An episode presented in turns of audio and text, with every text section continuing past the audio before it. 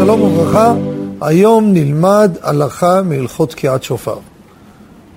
אתם יודעים, יש לנו מצווה מן התורה לשמוע כל שופר. ראש השנה מצווה מן התורה. השנה תשפ"ג, ראש השנה, יש לנו יומיים תקיעת שופר. אם היה חל בשבת, היום אחד היינו מפספסים. השנה, ברוך השם, לא מפספסים. יומיים יש חובה, רבותיי, לשמוע כל שופר. זה חובה. נשים, זה זמן גרמה. כל מצוות עשה של זמן גרמה, נשים פטורות, אבל נוהגות הנשים גם לשמוע שופר, אז עושים תקיעה אחרי התפילה, באות, תוקעים להם.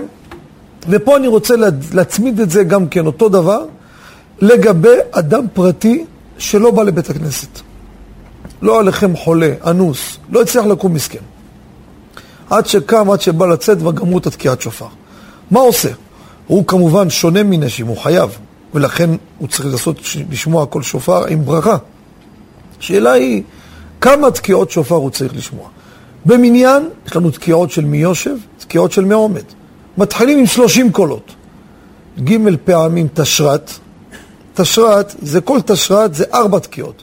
תקיעה שברים, תרועה תקיעה. שלוש פעמים תשרת, 12. עוד שלוש תשת, שלוש שלוש, שלוש תשע, ושתים עשרה עשרים ואחת. ועוד שלוש תרת, זה תקיעה, תרועה תקיעה, תשת זה תקועה, שברים תקיעה. הקרנו לשלושים, זה מי יושב. אחרי זה בעמידה, יש לנו בלחש עוד פעם, שלושים, בחזרה עוד שלושים זה תשעים. אחרי זה יש לך עוד תקיעות אחרי מוסף בקדיש, הגעת למאה קולות. אחרי זה עוד תרועה גדולה, זה כל זה בציבור.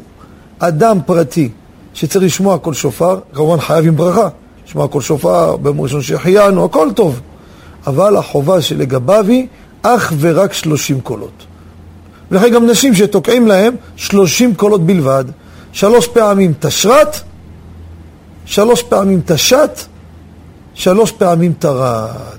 זה החובה, הבסיס לגבי המקרה הזה. תודה רבה וכל טוב.